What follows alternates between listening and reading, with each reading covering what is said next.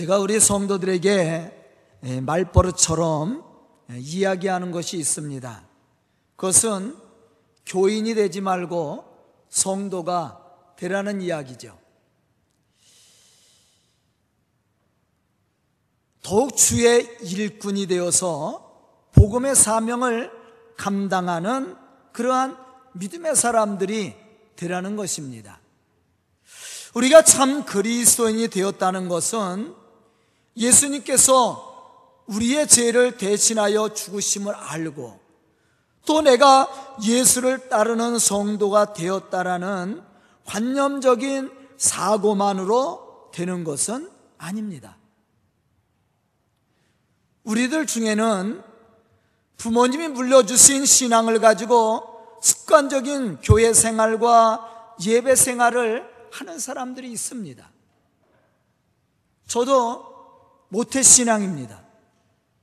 그런데 제가 고3 때 은혜를 받고 예수를 영접하고 참된 신앙의 삶을 살았다고 제가 늘 고백을 하죠. 그 전에도 신앙생활을 하지 않았던 것은 아닙니다. 물론 교회도 열심히 출석하고 또 열심히 교회 봉사도 했습니다. 그러나 그때는 이러한 은혜라든가 이런 하나님이 주시는 구속의 이러한 은혜와 감동을 가지고 신앙생활을 했던 것이 아니라 그냥 부모님이 그렇게 교육했기 때문에 제가 교회 출석하며 열심히 신앙생활을 해왔던 것이죠. 진정으로 제가 예수가 그리스도시요 우리를 구원하신 참된 구주이심을 믿고 고백한 때는 고3 때였단 말이에요. 그때서부터는 삶이 변화됐습니다. 신앙생활이 달라졌다라는 거죠. 또 오랜 세월 신앙생활을 하다 보면 감각 없이 교회에 출석하는 사람들도 있습니다. 또 맡겨진 직분 때문에 할 수 없어서 교회에 출석하는 사람들 있죠. 마지못해서 또 끌려 나온 사람들도 있을 것입니다. 여기서 우리는 한 가지 짚고 넘어가야 될 것이 있습니다. 지금까지 말한 이 사람들은 사실 그리스도 밖에 있는 사람들이에요. 경건의 모양은 갖추었지만 그 속에 생명력이 없는 불신앙의 사람들이라고 말할 수가 있습니다. 정말로 우리가 그리스도 안에 들어가 보면 많은 변화와 역사가 있는 것을 우리가 체험하게 됩니다. 이러한 역사와 변화를 체험한 사람을 우리는 그리스도인이라 그렇게 이야기하는 거예요. 만약에 우리가 이러한 은혜, 이러한 구속의 사랑, 하나님의 구원의 감동, 성령이 주시는 은혜가 없이 우리가 교회 그냥 출석하는 것으로 만다면 그 사람은 그리스도인이 아니죠. 교인이죠. 한마디로 교회에 출석하는 교인을 따름이에요. 그러나 우리가 성도라고 이야기할 때 그리스도인이라고 얘기해 더 나가서는 예수의 제자여 일꾼이 되었다라고 이야기할 때는 말이 또 달라지는 거예요. 성도는 구별된 사람들입니다. 세상 사람들과 뭔가 다른 사람들이에요.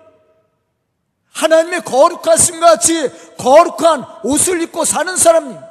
그의 삶 속에 예수를 모시고 예수를 닮아가며 예수의 마음을 품고 예수가 행한 대로 살아가는 사람, 바로 이 사람이 성도요 그리스도인이란 말이에요.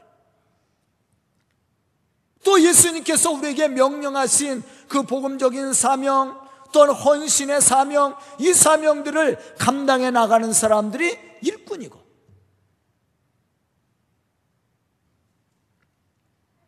예수님은 열두 제자를 택하시고 그들을 말씀으로 훈련시켰습니다. 물론 제자들로 제자들은 처음부터 율법을 알고 있었고 율법에 따라 살아왔던 유대인들이었어요. 하지만 그들의 삶 속에는 예수 그리스도가 없었습니다. 그들의 삶 속에 예수님을 모시고 살지 못했습니다. 하지만 그들이 예수님을 만나고 예수님과 함께하는 삶을 살았을 때 그들의 삶은 완전히 변화됐죠. 여기서 예수님을 만났다고 하는 말과 예수님과 함께하는 삶을 살았다라는 이야기는 그들의 삶 속에 그들의 마음의 중심에 예수님을 모시고 예수님과 함께 동행하며 예수님이 주신 은혜를 따라 살았다라는 얘기예요. 그런 영적 만남이 있었을 때 그들의 삶은 변화되었다라는 거예요. 예전에는 자기를 위해서 살았다면 자기의 유익과 세상적인 정력을 위해서 살았다면 이제는 예수의 복음을 위해서 헌신하는 사람이 되었다라는 것이죠. 이 사람들은 하루하루 감동 있는 삶을 살았습니다. 이것이 예수를 믿는 참 그리스도인의 삶의 모습이라고 할 수가 있는 거죠. 저는 오늘 말씀을 듣는 우리 성도들도 이러한 믿음의 감동과 변화가 넘칠 수 있기를 축복합니다. 그래서 그리스도인으로서 하나님의 거룩한 역사를 감당해 나갈 수 있기를 주님의 이름으로 축복합니다. 그럼 예수를 따르는 참 그리스도인이 갖추어야 될 신앙의 모습이 무엇일까? 우리는 오늘 예수님이 하시는 말씀 속에서 그 해답을 찾아야 됩니다. 물론 여러 가지 신앙의 모습들이 있어요. 그러나 오늘 우리에게 주시는 말씀이 있습니다. 첫째로 고난도 이기는 믿음이 필요합니다. 사실 우리가 참 그리스도인으로 산다는 것은 그렇게 쉬운 일이 아니에요.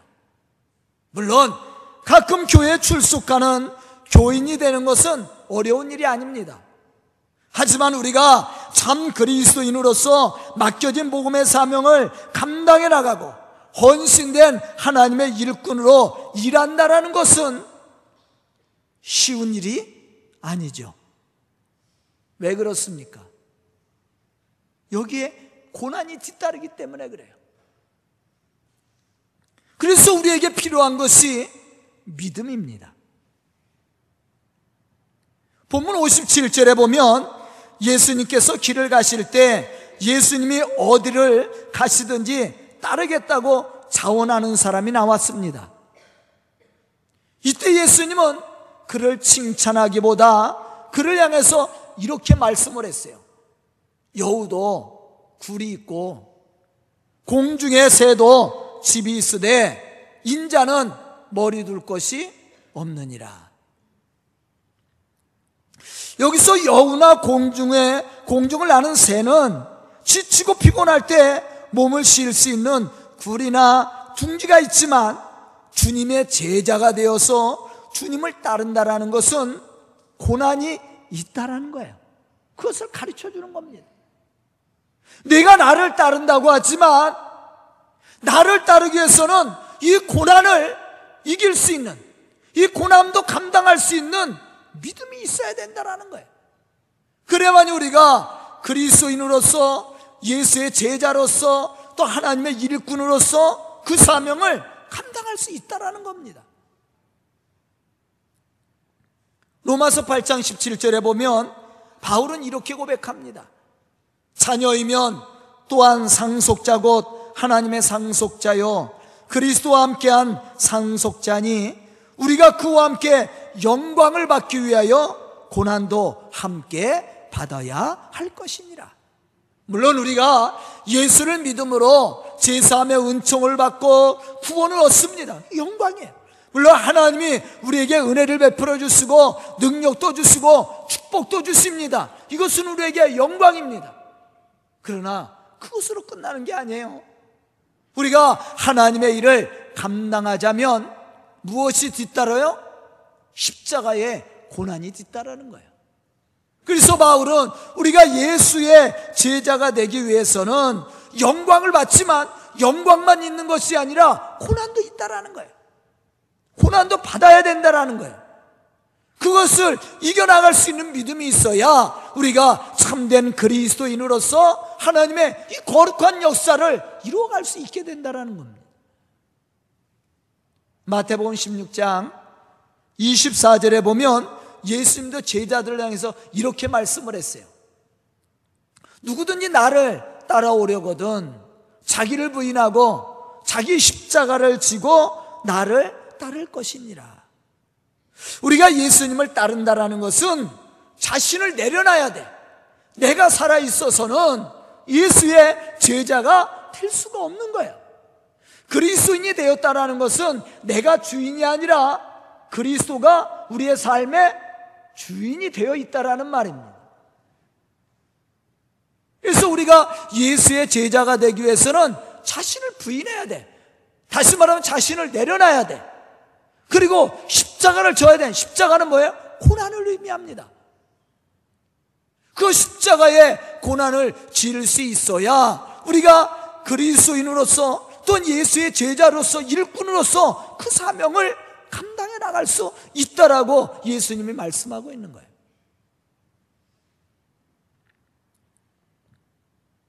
오늘 말씀 속에서 예수님을 따르겠다고 자원하는 그 사람의 마음을 왜 예수님께서 모르시겠어요? 아마 사랑스럽게 보였을 거예요. 예수님을 따른다고 하니까 얼마나 기특해 보여요. 아, 우리 성도들도, 아, 목사님과 함께 하겠다고. 그래서 여전까지 함께 오고 있죠? 얼마나 든든합니까? 근데 저를 위해서 죽는다고는 얘기하지 마세요. 하지도 못할 그러한 결단을 하지 마셔요. 아, 그런 사람들이 있었어, 예전에. 근데 여기 안 계셔. 죽었어요? 영적으로 죽은 거죠. 지키지 못할 약속은 하지 않는 게 좋죠. 오히려 행동으로 하는 게 낫지.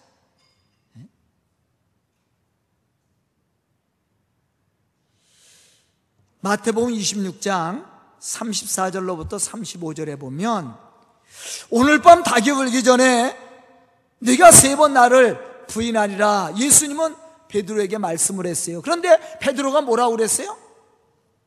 내가 주와 함께 죽을지언정 주를 부인하지 아니하리라. 그렇게 얘기했단 말이에요. 이러한 베드로의 고백을 들었던 모든 제자들도 같은 마음을 가지고 똑같이 고백을 했어요. 마태복음 26장 36절에 보면 모든 제자들이 베드로와 같이 고백을 합니다. 하지만 제자들 모두는 예수님이 고난 받으실 때 예수님이 하신 말씀대로 예수님을 부인했고 또한 흩어졌단 말이에요. 예수님의 고난의 자리에 함께 동참했던 제자는 없습니다. 물론 요한이 예수님 십자가 앞에까지 따라갔어요. 그러나 예수님과 함께 그 십자가의 고난을 같이 진 사람은 제자들이 아니죠. 강도들이 졌어요. 원래는 예수님 십자가 양편에 누가 매달려야 됩니까? 제자들이 매달려야 돼요. 죽을지언정 부인하지 않고 따라가겠다고 약속했으니까. 그런데 죽음의 고난 앞에 제자들은 다 무너졌습니다.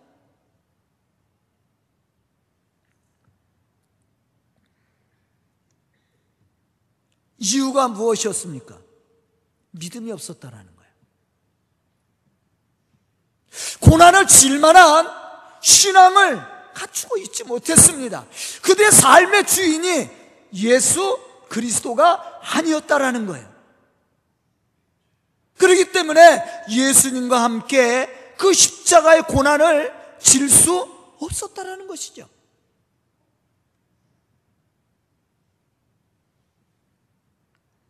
오늘 말씀 속에서 보면 어디로 가시든지 따르겠다라는 사람이 있었습니다. 이 사람의 열정과 담대함은 칭찬받을 만한 것이었습니다. 그런데 왜 예수님은 이 사람의 고백을 듣고 기뻐하시거나 그 사람을 축복하지 않고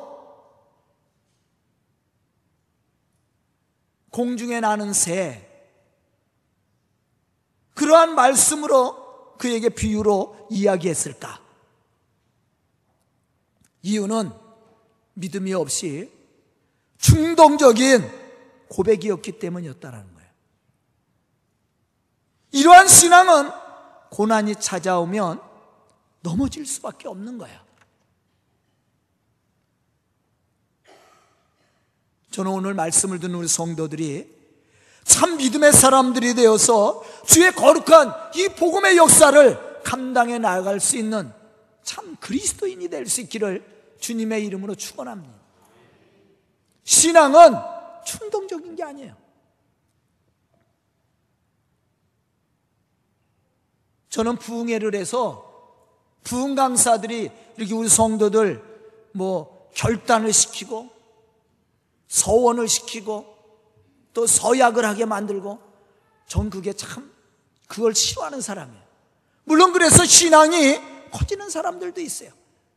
근데 부흥회는 잠깐 하는 거예요. 그런데 그렇게 해서 서원을 하고 결단을 하고 서약을 한 사람들이 100% 지키느냐? 안 지켜요. 뭐 헌금을 약정시키고 교회에 뭘 하라고 약정시키고 또 목사님 양목사주라고 약, 약정하고 정말 싫어하는 사람이에요. 왜? 약정은 했는데 안 하는 사람이 많죠. 죄를 짓는 거예요. 죄를 짓게 만드는 거예요. 그 당시에는 은혜를 받으니까 충동적으로 약속을 합니다. 또 강사가 누구 지적해서 하라 그러면 안 한다고 그래요?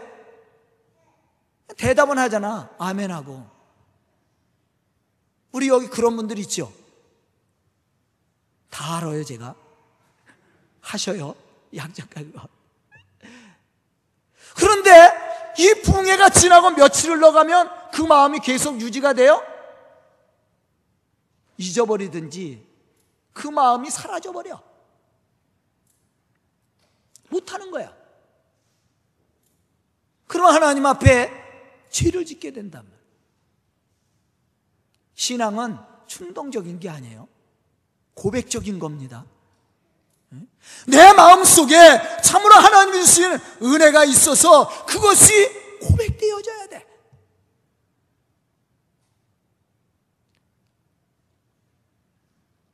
예수님은 지금 제자들에게도 지금 예수님을 따르겠다고 약속하는 사람에게도 그걸 말씀하는 거예요.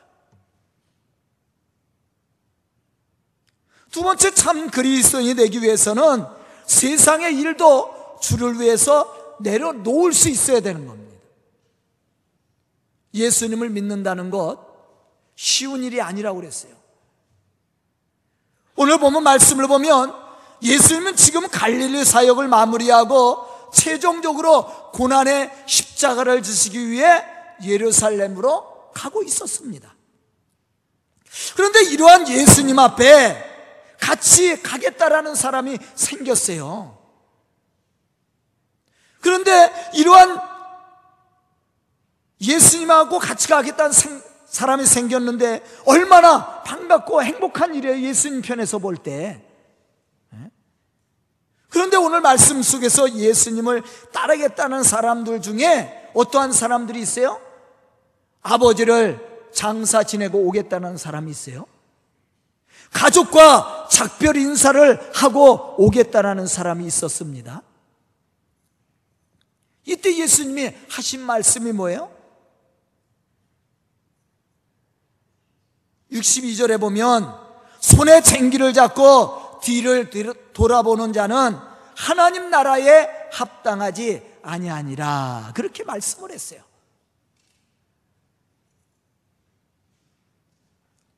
그 이전에 장사는 장사 지내는 사람들에게 맡기라고 그랬단 말이에요. 여러분들 쟁기질 아세요? 쟁기? 우리 학생들은 모르지 쟁기가 뭔지. 쟁기질 해보셨어요? 아, 저도 못 해봤어요. 보기만 했지. 쟁기질을 하려면요. 쟁기 봐선 안 돼요. 어딜 봐요? 앞을 봐요, 목표를. 그리고 소를 몰아야 돼. 쟁기만 잘 잡고 있다고 되는 게 아니에요. 소가 삐뚤어 가면, 이 멍해를 면 소가 삐뚤어 가면, 이 똑바로 갈아지질 않아. 논밭을 가는데 지금이야. 트랙터로 그냥 기계로 훌딱 갈아버리죠. 옛날에는 다 소에다 멍해를 메고, 그리고 쟁기를 걸어서 소가 끌고 가겠단 말이에요. 그러면 똑바로 밭을, 논을 가려면 어떻게 합니까? 소를 잘 몰아야지. 내가 목표한 지점으로 소를 잘 몰고 가면 쟁기는 그냥 붙잡고만 있으면 돼. 그러면 똑바로 밭이 갈아지고 논이 갈아지는 거예요. 그런데 쟁기질을 하는 사람이 딴청 부리고 딴 데를 보고 있어 보십시오. 소가 똑바로 가요? 아이, 소 똑바로 안 가요. 풀도 먹어야 되고. 그래서 여기서 멍해를 씌우잖아. 못 먹게. 네? 소도 일하기 싫어서요. 딴짓해요.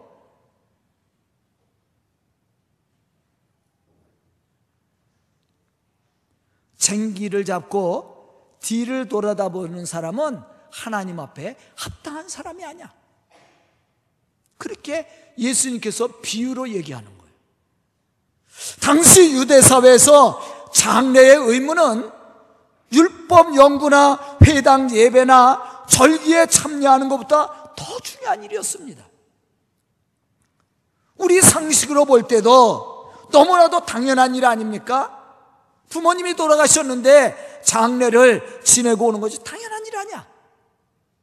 어디를 가려면 가족들과 작별 인사를 하고 오는 것이 당연한 일이에요.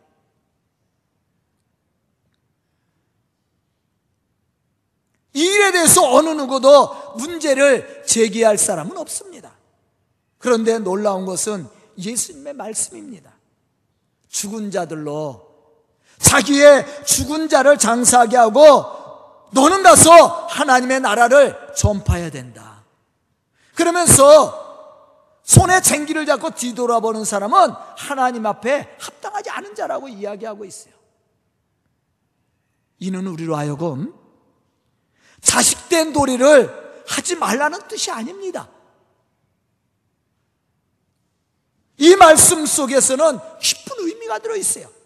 즉, 주님의 일꾼은 부르심을 받은 사람은 세상 일이나 심지어 부친의 장례라는 최대의 가정사까지도 초월해야지만이 우리가 주님의 제자로서 그 사명을 감당해 나갈 수 있게 된다는 거예요. 아, 쉽게 예를 들어 봅시다. 제가 오늘 주일이죠. 설교를 해야 됩니다. 그래서 제가 아유 세상 일 때문에 아 가정 일 때문에 아 집에 좀 다녀와야 되니까 야, 예배 드리세요. 그리고 가면 이해가 돼요? 아 여러분들 이해가 돼요? 안 되지. 여러분은 그렇게 가잖아. 그런데 왜 나는 안 돼?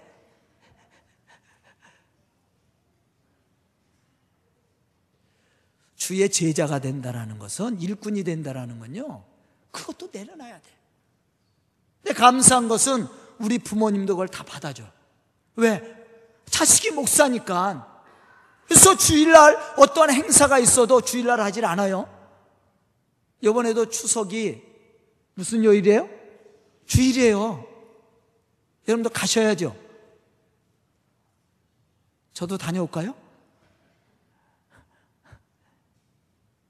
그런데 제가 추석이 주일인데 주일날 나 추석 세러 가니까 여러분들 예배 드리든지 하세요. 그리고 가봐요.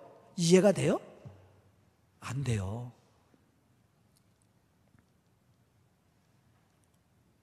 주일날이 추석이라도 우리 가족도 아, 우리 아들이 추석날 주일이지만 예배를 드려야 되니까 못 오는구나 알고 계셔요. 포기한 거야 이미. 그래서 땡겨서 토요일 날 하든지 아니면 밀어서 월요일 날 하든지 가족들이 그렇게 모여요. 저희 집은 다 예수 믿으니까 아버지 형제들도 어? 우리 자녀들도 다 예수 믿으니까 당연히 그렇게 하는 걸로 알고 있어요. 우리가 교인이 되는 건 쉬운 겁니다. 그러나 우리가 그리스도인으로서 또 하나님의 일꾼으로 일한다는 것은 이게 쉬운 게 아니야. 우리가 하나님의 일꾼이 되기 위해서는 우리의 세상적인 일들을 어떻게 해요? 내려놓아야 돼. 그래야만이 하나님의 일꾼으로서 그 사명을 나갈 수 있는 거예요. 지금 예수님께서 당신을 따르겠다는 사람들에게 말씀하는 내용이 바로 그거란 말이에요. 마태복음 19장 29절에 보면 예수님이 이렇게 말씀하고 계십니다. 내 이름을 위하여 집이나 형제나 자매나 부모나 자식이나 전토를 벌인 자마다 여러 배 받고 또 영생을 상속하리라. 이 말씀 속에서 예수님 주게 하시는 말씀은 신앙의 우선순위를 얘기하는 겁니다. 우리가 참 그리스도인으로 주의 일을 감당하는 일이 되기 위해서는 일꾼이 되기 위해서는 이 모든 것을 내려놓을 줄 알아야 돼. 그렇지 않고는 참 그리스도인으로서 맡겨진 이 복음의 사명을 감당하는 좋은 일꾼이 될 수가 없다라는 거죠. 예수님의 제자들도 예수님의 부르심을 받았을 때 어떻게 했어요?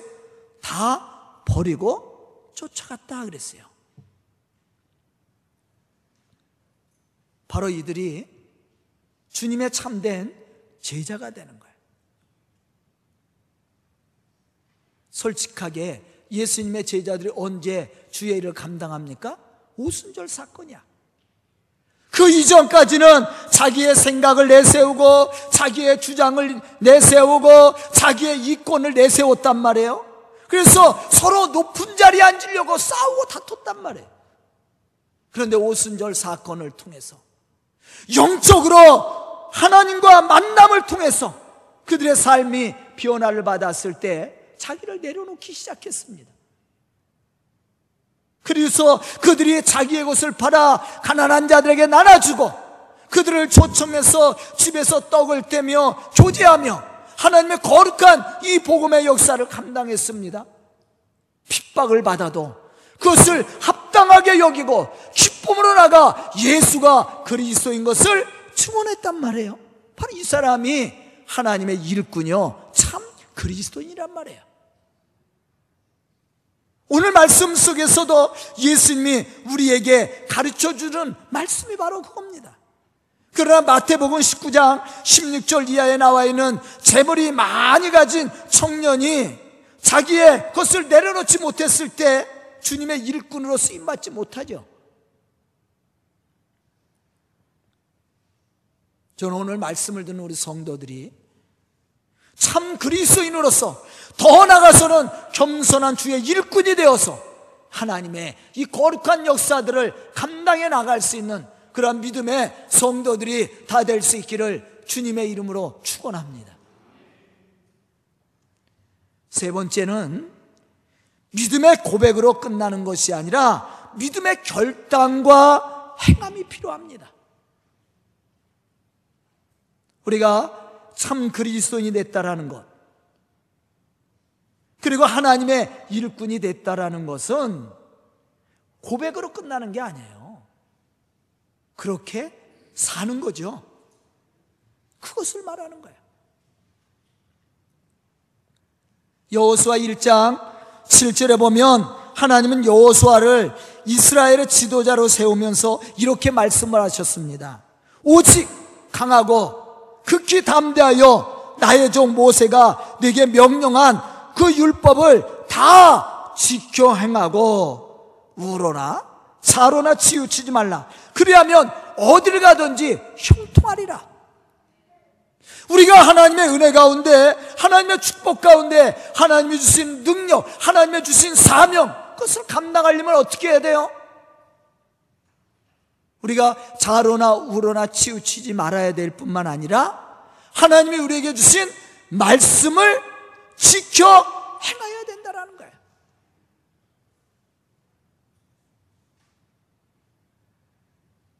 제가 항상 얘기하죠. 우리가 교회 출석하는 것 때문에 사람들이 감동받고 은혜 받지 않습니다. 변화되지 않아요. 우리가 복음을 전하는 것 때문에 예수 믿으세요. 예수 믿으면 복 받습니다. 예수 믿으면 제사함을 받고 구원을 얻고 천국에 갑니다. 아무리 얘기해 보세요. 사람들의 마음이 변화되나?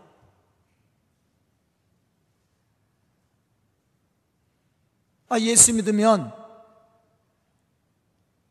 변화된다고 하는데 나, 내 삶은 변화되지 않는데 그 사람이 변화시킬 수 있어요?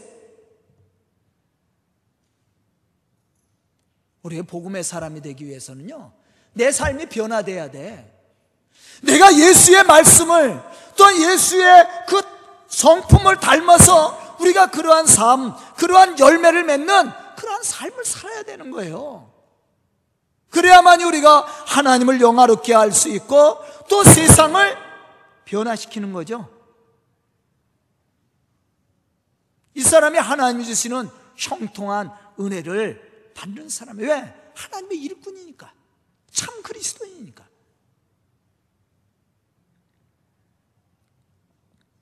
예수님은 지금 이러한 우리의 결단을 요구하고 계십니다. 사실 가족과 작별을 하고 온다는 것이 많은 시간이 걸리는 것이 아니에요. 부모를 장례 지내고 오는 것도 그렇게 뭐 오래 걸리는 시간도 아닙니다. 당연히 인간적인 도리로는 해야 될 일이에요. 그런데 예수님은 단호하게 말씀을 하십니다. 손에 쟁기를 잡고 뒤를 돌아보는 자는 하나님 나라에 합당하지 않다고. 우리가 참으로 그리스인으로 주의 일을 감당하기 위해서는 외로운 결단과 순종이 필요한 거예요. 신앙생활도 마찬가지입니다. 처음부터 가족들과 상의해서 모두가 칭찬할 만한, 모두가 찬송할 만한 그러한 때에 우리가 신앙생활 한다면 우리가 어떻게 신앙생활 할 수 있겠어요? 신앙생활은 사실 외로운 겁니다. 자신과 싸워야 되고 가족과 그리고 주변 사람들과 환경과 조건과도 싸워야 돼요. 그러게 신앙의 길은 어려운 길입니다. 쉬운 게 아니에요, 사실은.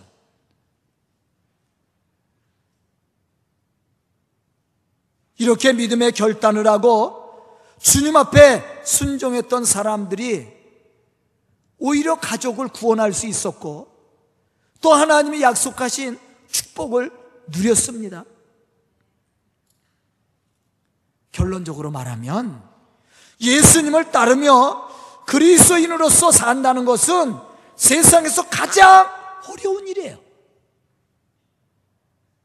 이것은 열정만 가지고, 우리가 신앙의 열정만 가지고 되는 것이 아닙니다.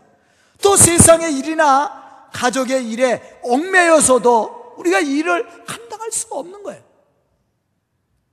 가장 중요한 것은 하나님과의 관계입니다.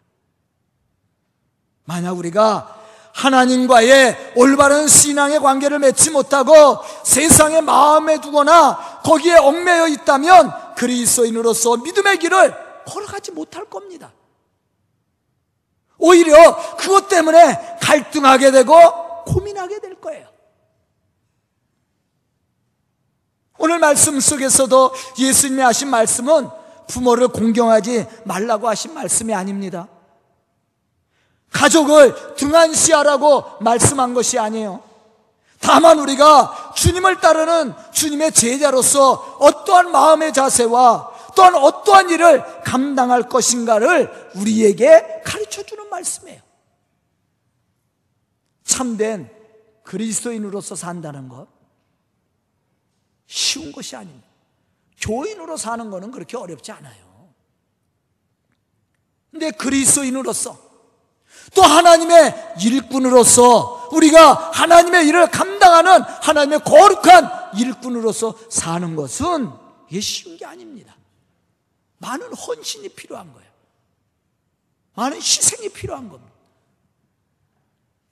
또 거기에 영광만 있는 게 아니라 고난과 핍박이 있습니다.